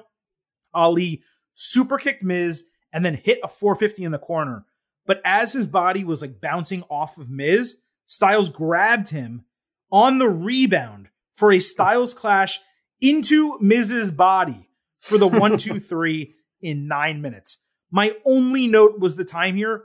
It would have been great for this to get three or four more minutes because it was really just picking up intensity and getting into gear at the finish. But holy shit, that finish rocked. And given the names in this match, Styles needed to be the winner. Ali was reestablished as legitimate for being one move away from a win. And that's all that was necessary for him. Again, you don't have to win. You just need to look like you can contend and be Yes. on the level of people like AJ Styles. So, yes, obviously, this was a good one. That was a good one, yeah. I also went 3.5 stars and a B for the match. Yeah, this is great. That's a that's a that's a five star finish to to a Five very star finish. match. Yes. Yeah, um, yeah, Ali looked great. Like that's all you need. Like you don't need to do all tons of stuff. You need to set the groundwork to tell us that these people matter and that they are formidable. And that's what we're seeing in this first episode of Raw. What happened with Ali and what happened with you know Ciampa in the next match. Great segue. Thank you so much. So we had Dolph Ziggler, Ciampa, and Chad Gable in the second triple threat. Ciampa got a new, more hardcore entrance theme. Gable got another ring walk promo where he appropriately shit on the Astros. Ziggler was able to sell a slingshot like absolute death. All three guys had great sequences with one another. Gable kicked out of a zigzag. Ciampa hit a leg drop to break an ankle lock. Gable wrenched Ciampa into a German suplex. Ziggler caught it at the end for a zigzag and a near fall. Ciampa and Ziggler countered signature moves. Ziggler countered fairy tale ending into a super kick, but Ciampa kicked out of Gable's pin attempt. Ciampa then hit lifted knees on both Ziggler and Gable before finally hitting fairy tale ending on Gable for the win in 10 minutes. I did expect Ciampa to win given the way this was booked, the people that were in the match, especially with Styles on the other side. It made sense to continue that feud with Miz and Ciampa and Styles, but I kind of doubted it would actually happen until the bell finally rang. This match was a certified banger with more time, a little bit more time, one or two minutes more. Um, this would have been an even better match. As it stood, though, it was four stars and an A minus.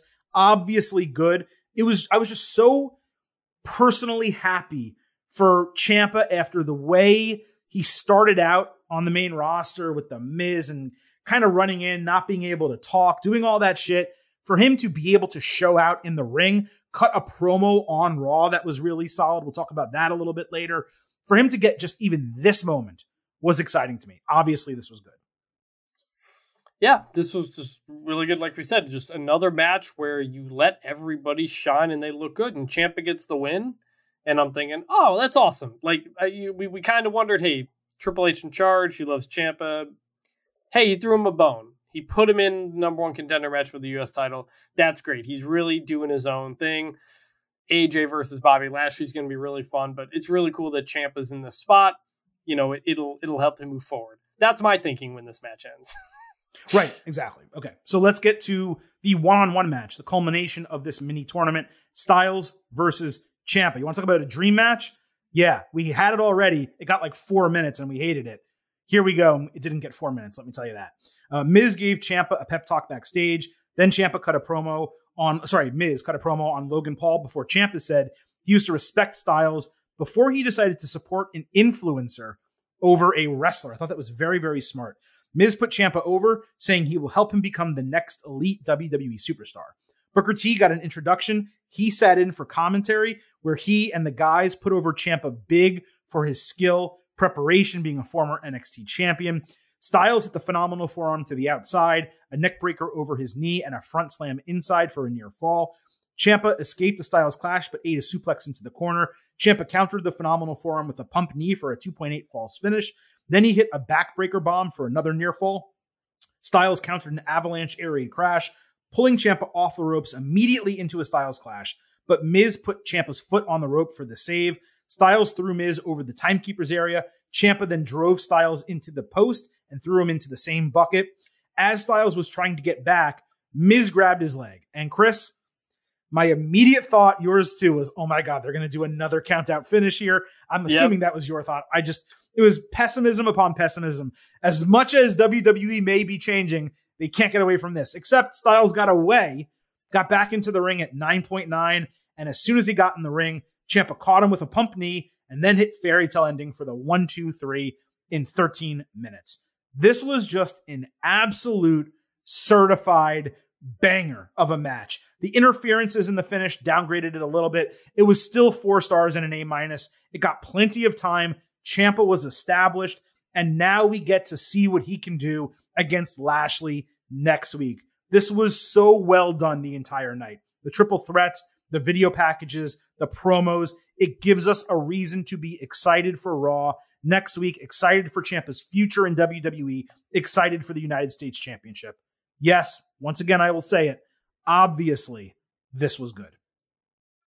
That that almost count out was 100% done on purpose. Yes. As yes. an as an acknowledgement to what had essentially become the count out era of WWE.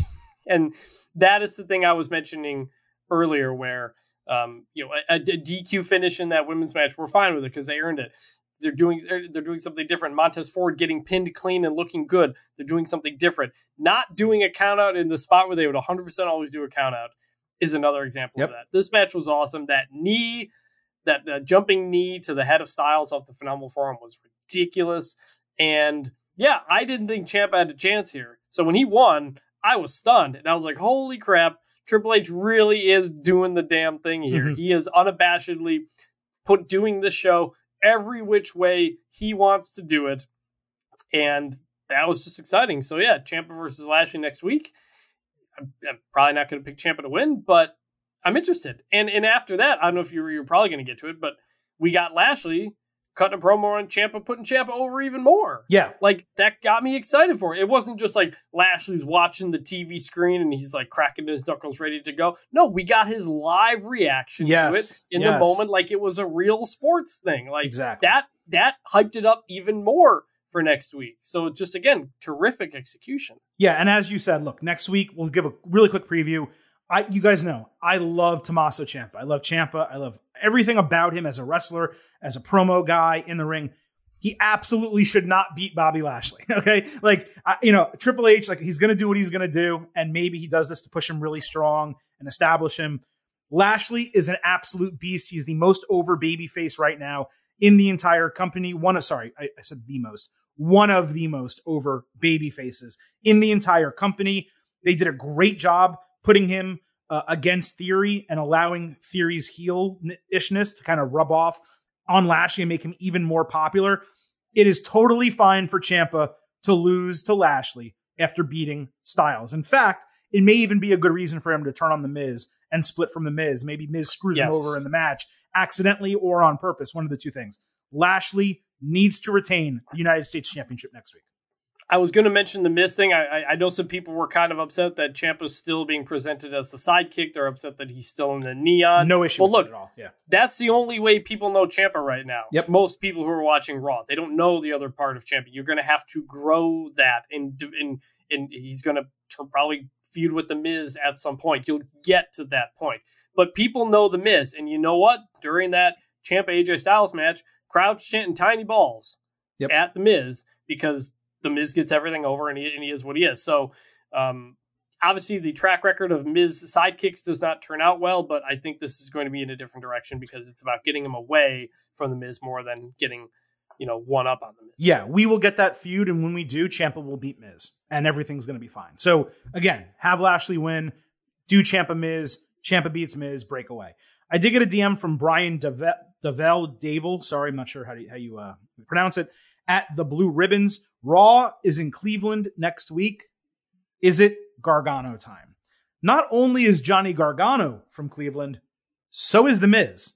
And given Yes. the storyline involving Styles being at a two on one disadvantage this whole time, it is certainly possible like something like this could happen.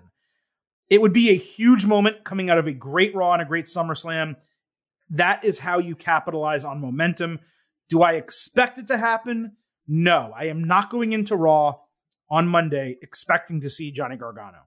Do I think it's a possibility given the location? If they've come to a deal, it would be a great way to debut him. Absolutely. It it kind of would, but again, it it sends Ciampa off in a different direction. He's got to go through this Miz thing. He's a heel right now. Like Well, Miz could turn on him and Gargano could come and save him and they could be a tag team DIY again. So you could you could get you could make it work. You can make it work. you you, you could make it work like but that's a, that's a lot happening at once. I'd love to see it. Look, it, it feels like anything's possible under Triple H. So It look, does. It's, it, it, it's possible. Uh, there was a quick video from Logan Paul putting over how much fun he had at SummerSlam, saying he was going to talk to WWE about solidifying his multi year deal because he thinks he found his calling. My assumption when he said that is he meant talking to WWE about adding more dates and making him making it a little bit more permanent than it otherwise would be. Maybe he's contracted for like four shows a year now. Maybe he makes it eight or 12 or something like that, or more TV appearances. I don't know. Either way, the video put WWE over big to his millions of followers. Triple H is going to be a guest on his podcast this week. The clip of him doing the frog splash, I think it has like 40 million social media impressions across his platforms and WWE's platforms. This is really good for WWE as a whole. Yeah, I mean, we said on SummerSlam it was as well executed as you could do it. This is why they do it. Uh, my company, I didn't write anything about SummerSlam for the Athletic, but the Athletic put the Logan Paul Frog Splash on their Instagram page. Like that, just that crosses over to uh, everybody. Sports That- that's exactly why you do something like Yeah. this, and the fact that Logan Paul is very good at it is is an even bigger bonus. like way better than he should be. And we discussed that on the SummerSlam instant analysis. Again, even if you decided to listen to the show first, please be sure and listen to the SummerSlam instant analysis podcast when you are done. Uh, Edge entered on Raw to Metalingus and got a huge pop. He said he's been an asshole the last few months. He said he created Judgment Day as a way to pass along knowledge and help underutilized talent. Instead, they got a little taste of that and it went to their heads. Edge gave them credit for getting one over on him with Finn Balor. He then promised to kill what he created and end Judgment Day. I thought it was short, sweet, and effective. Super passionate promo. His entrance, he was so energetic running around doing his entrance. He was out of breath when he got to the ring and started cutting his promo. To me, those are all signs of a guy who really knows how to work the crowd. And of course, a good promo, which makes this a good segment.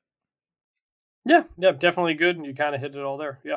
All right, the Undisputed Tag Team Championship was the main event of the show. The Usos against the Mysterios. The Usos were caught walking into the arena, saying they were as confident as ever. Rey later cut like a really short promo backstage. Rey did good work early in the match. The Usos caught Dom flying outside to drive him into the ring post. Dom hit a tornado DDT on Jimmy inside. Rey had a great hot tag, but Jay caught a springboard midair with a super kick for a near fall. The Mysterios caught Jimmy with a double 619. Dom hit a frog splash, but Jay broke the fall in a really good false finish. Jay super kicked Rey at ringside. He ate a tope from Dom. They then went to the top rope, and when I say top rope, they stood on top of the rope and the ring post. Unfortunately, when they were at the top of the ring post, nothing really happened. They just both fell down. Uh, Dom set Jimmy up for the 619. Jay ended up blind tagging. Then they caught Dom with the 1D for the win in 16 minutes. This was a way better match than I expected. And Dom held his own in spots. I went 3.5 stars and a B. I was worried about the booking because it was so sudden. I was like, oh my God, are they going to change the titles for some reason? But they didn't. And that plus the match was all good. Yeah, I was I was I was curious about the title change too. You may forget that this Usos tag team reign began with them taking the titles from the Mysterios I did on the that. Money in the Bank on the Money in the Bank uh, kickoff show that I went to a year ago, um, the first pay per view back with fans. Um, so I, I was kind of mixed on my excitement for this, but the, these teams have great chemistry together. Like even then, when they did a bunch of matches together back then, they just they work really well. They help Dom shine. There was the one where the Usos broke up the pin, broke up the Mysterios pin. That's I, I say this every time. The Usos are maybe the best ever at breaking up a pin at the last second. And that was one of their best ever. Do you There notice? a do, you, do you notice that they always do it by hitting the other's ass? Yeah, they they always run It's like a forearm to the ass every single time. Yeah, and and the camera work was great. Th- They, they had me there. There was a split second. It's One, Yeah. two, and I'm like, oh my god, They they're gonna me. do it. And then boom, and then yeah. boom, he's in and gets there. Like they timed that so freaking perfectly. That's so hard to do. And if because if you're the guy on the ground, you got to trust the other. You got to trust your brother to break it up at the right time and make sure you don't kick out. Like that. That is incredible chemistry. Um, that was incredible. The spot on the top of the top of the rope was very weird. You kind of thought there was going to be a big superplex. Then Dom might do something, and then nothing really Nothing happened. so it, was kind of weird. it was kind of a weird spot. But um, yeah, I uh, this was great. It was, it was a really really good match. Uh, after the bell, Judgment Day attacked the Mysterios. Edge made the save. He hit Finn Balor with execution, but Rhea Ripley pushed Dom in the way of Balor to eat a spear from Edge, and then Edge chased Balor backstage. Rey looked confused in the ring, and Raw ended with trainers checking on Dom as he screamed in pain. I thought this was perfectly executed. And there's so much they can do off this. First of all, it was good, obviously. But they can create tension between Edge and Rey that leads to them maybe teaming up again, perhaps being the perfect pair, even to take the titles off the Usos down the line. Don't forget, they used to be a tag team back in the day Mhm. and won the championships together. So them reuniting, given there's no top face tag teams right now to fight the Usos, not only would they be a good team that would excite the fans, but they're totally legitimate to end a reign like that.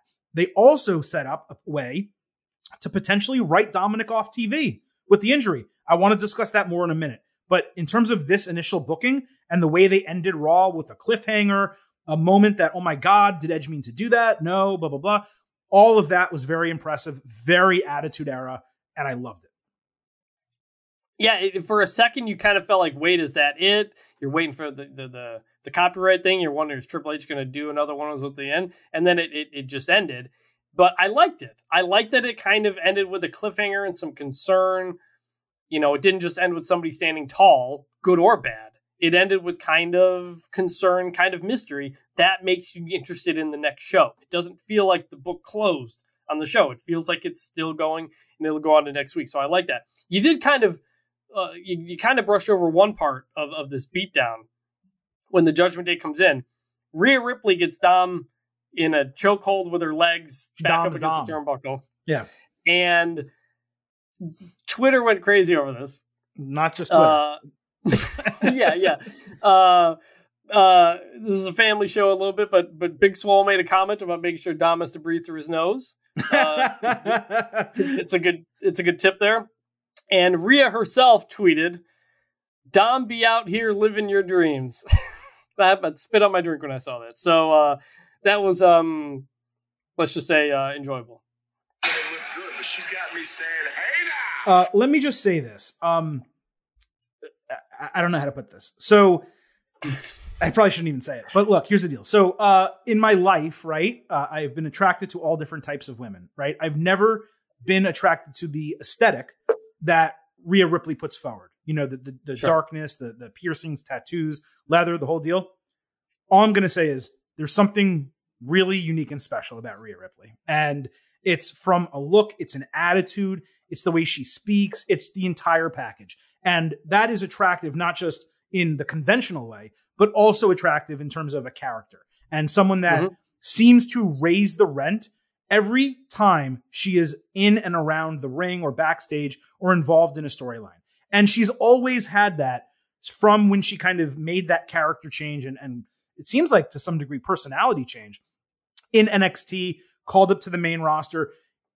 When she started that tag team with Liv, it started clicking a little bit. She started buying into a lot of the things people were saying on social media and using that to kind of further her her character on screen and the I'm your poppy stuff, her cover, the way she covers women in the ring, um, you know, just calling it pushing their legs back and and and leaning over them for the one two three. Um, th- this stuff that she did with Dom, responding to the online comments the way she did, it's just all fun and she's like you feel like she's part of you like you're she's part of the crew right like Like she's buying into the sentiment that's being put out there, and it's a positive sentiment, and she's playing along with it. So you're right. Like there's just something different about her. There's something different about Judgment Day when she's there versus when she's not. She very much could be the leader of that group. If they decide Yes. to keep Judgment Day together with, you know, after this Edge thing ends, and they made her the female leader of two or three guys in that group, it's the right thing. And I say that despite being someone who loves Finn Balor, who believes Finn Balor should be leading a faction. Yet somehow, Rhea Ripley, there's just something special about her that makes you want to watch and see what she's going to do next. Finn Balor had said leading into SummerSlam, just like in interviews, that there is no leader of the Judgment Day. Um, but that could change. And and Rhea, you talk about her like feeling like one of the crew. She can beat up dudes in the ring, and you totally believe it. Absolutely. Like that's that's what she brings to the table in this group. She feels like an equal among them. She doesn't feel like the woman in the group.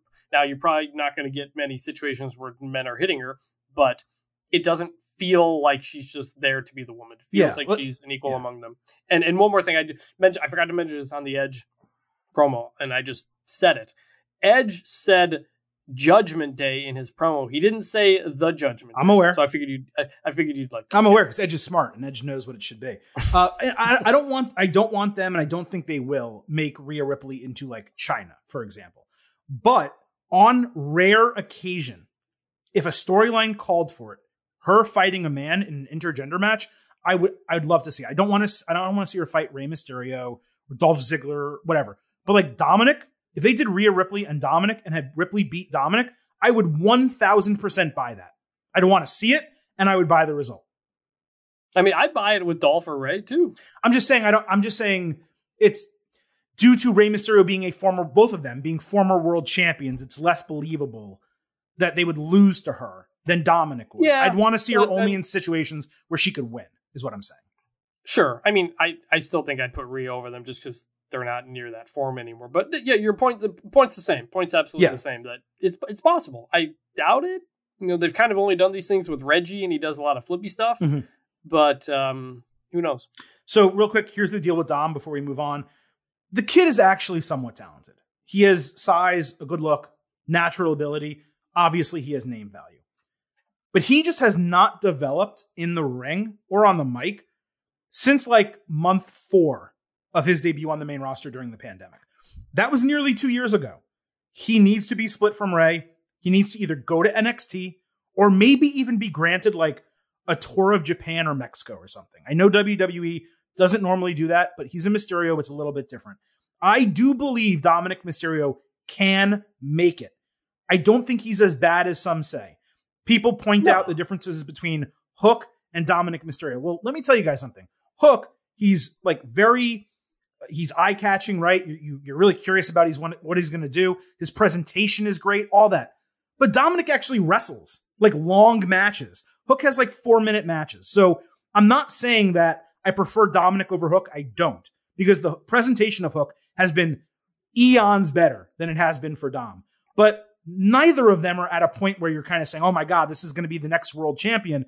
And with Dominic, he's been there long enough and on TV long enough where he should be further along than Hook is. And yet he's not. He's kind of at the same point in his career. So they need to get him off TV, off the main roster. Again, NXT, Japan, Mexico, wherever. The guy needs to develop. And I really hope that this kayfabe ri- rib injury that they gave us in the main event on Monday night, I hope that is a way to write him off. I think Dom is perfect, perfectly replacement level wrestler right now. He he's he doesn't he, he makes some mistakes, but he doesn't make like terrible mistakes, and everything he's in is like fine. But you're right, he has not grown in at least a year, and I think it's I think part of it is because they as soon as they made Rey and Dominic a specific tag team, like that was about it. Like he hasn't grown since then because the Mysterios as, as a team haven't done anything. They haven't been involved in a real story story since the since the Buddy Murphy like in the family type of thing. Like the Mysterios as a team have just done nothing. It's just like, hey, here are the Mysterios. They're here. Like they're just known as the father son tag team doing things. You know, they do the Miz Logan Paul stuff. They get some moments, but there's no story really around them. And I think that's where Dominic hasn't been. He needs to have solo promos. He needs to basically stop being protected by being under Rey. And like you said, go off and do his own thing. Like he's that that's the only way to get him to grow and learn and just do other things. He's got to get just get him away from being what he is so we can have different experiences. I I have full faith in him being very good. His his debut like when he first came into WWE during the pandemic stuff like that, like it blew me away how much of a natural he was. But you know, you got to add some, you got to refine some skills to that, and the way they've booked the Mysterios over the past year has just not been a way to do that. So get them off doing something else. Absolutely. All right, a couple more segments here and a couple DMs, and then we're done with the show. Uh, New Day fought Viking Raiders on SmackDown. Ivar murdered Kofi Kingston with an upright splash into the barricade. Kofi later answered with an SOS. Xavier Woods' tornado DDT on Erik was a near fall. So was a front slam and splash by New Day. Kofi then got caught with a flip over knee, booster seat, and double spinebuster with the Raiders winning clean. After the bell, they grabbed their Viking shields. Woods charged and got smacked in the head. The Raiders then wrapped a chair around his foot and slammed it uh, with both shields, and he heavily sold an Achilles injury to the point he was screaming with Kofi and trainers checking on him. My thought in the finish was that the Street Profits would soon be champions, so it made sense to build the Raiders as heels.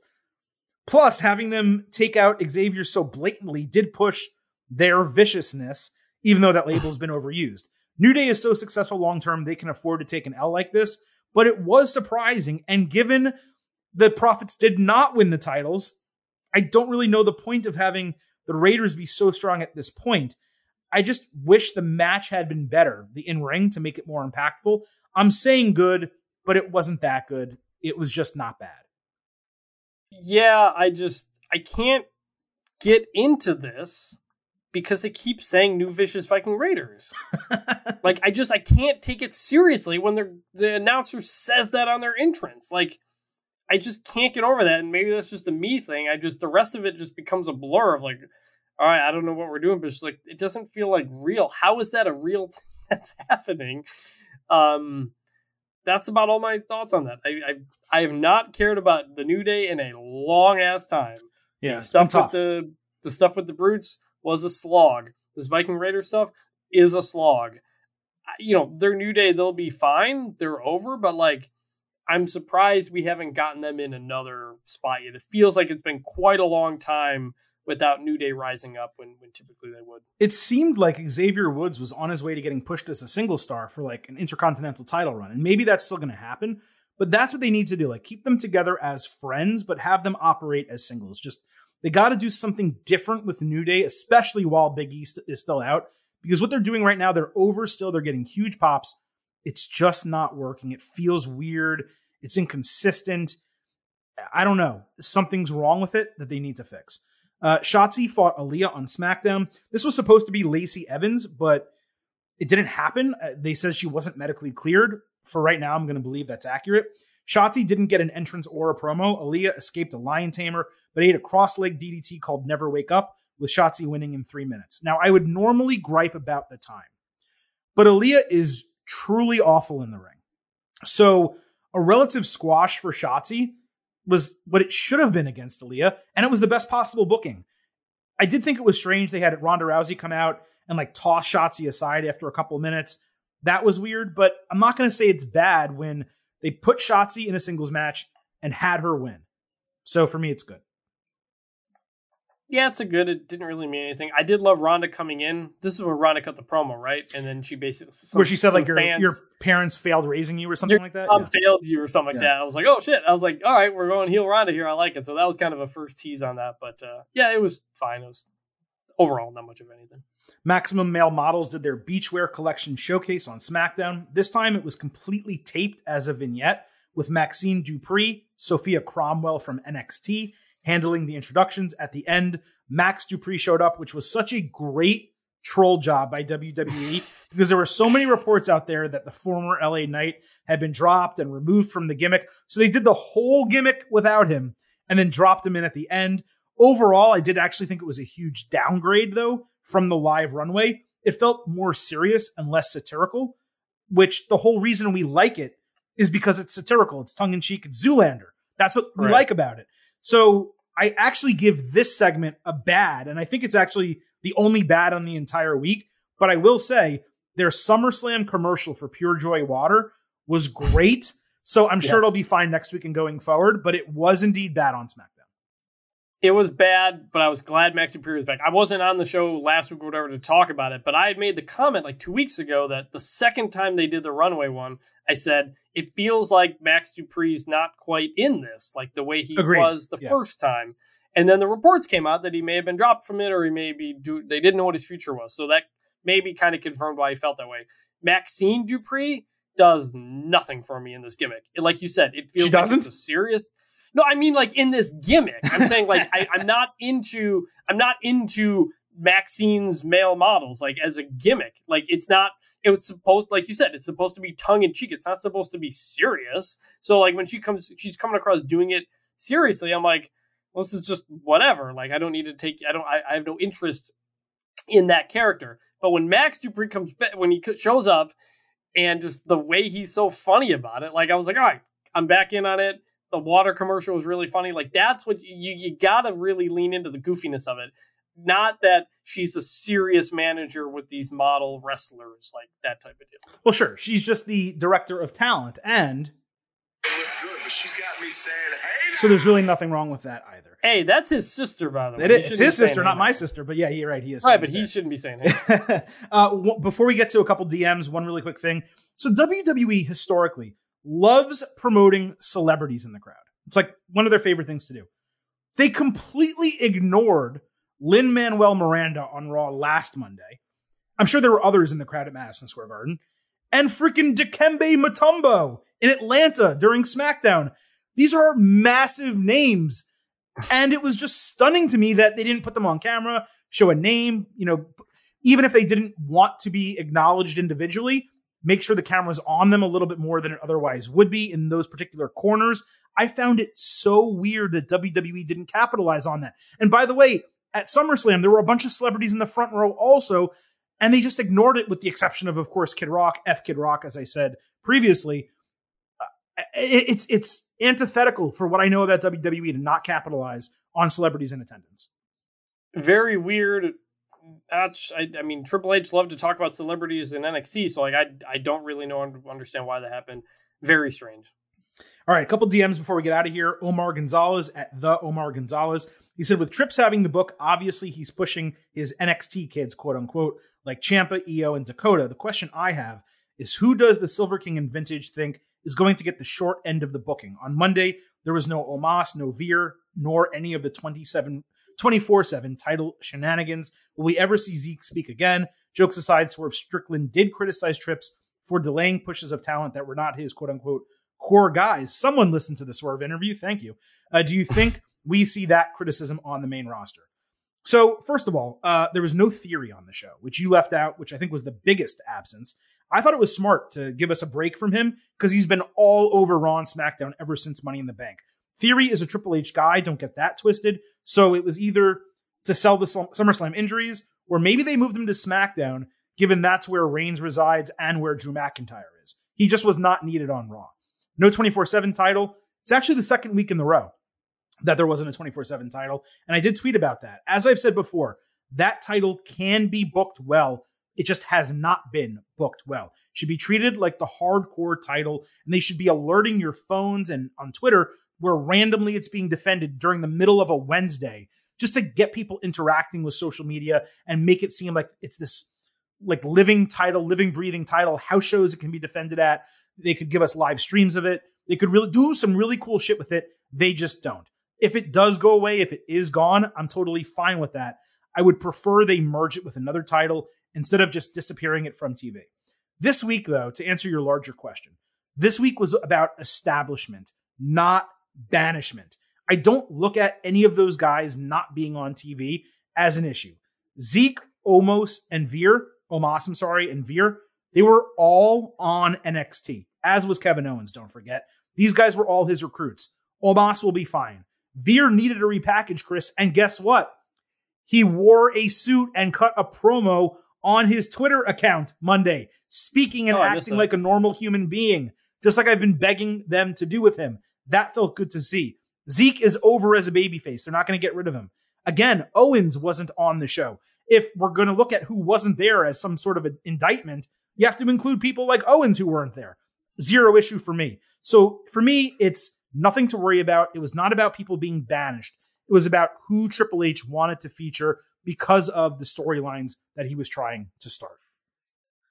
Yeah, I like I've been trying to think of specific wrestlers who may not get as much of a push or may not get as much of a spotlight moving forward, and I don't, I don't even know it's really about that. It, it it's like I don't like with Vince, like yeah, there were people who got banished or people who just you had a couple vignettes and then you never saw them again and they just disappeared. I, I don't get the sense that they're going to do it exactly that way.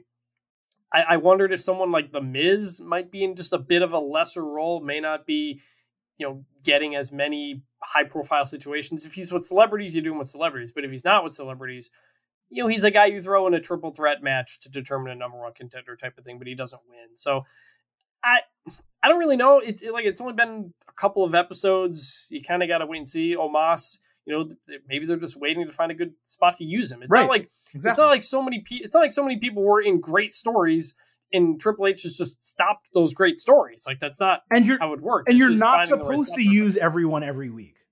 Right.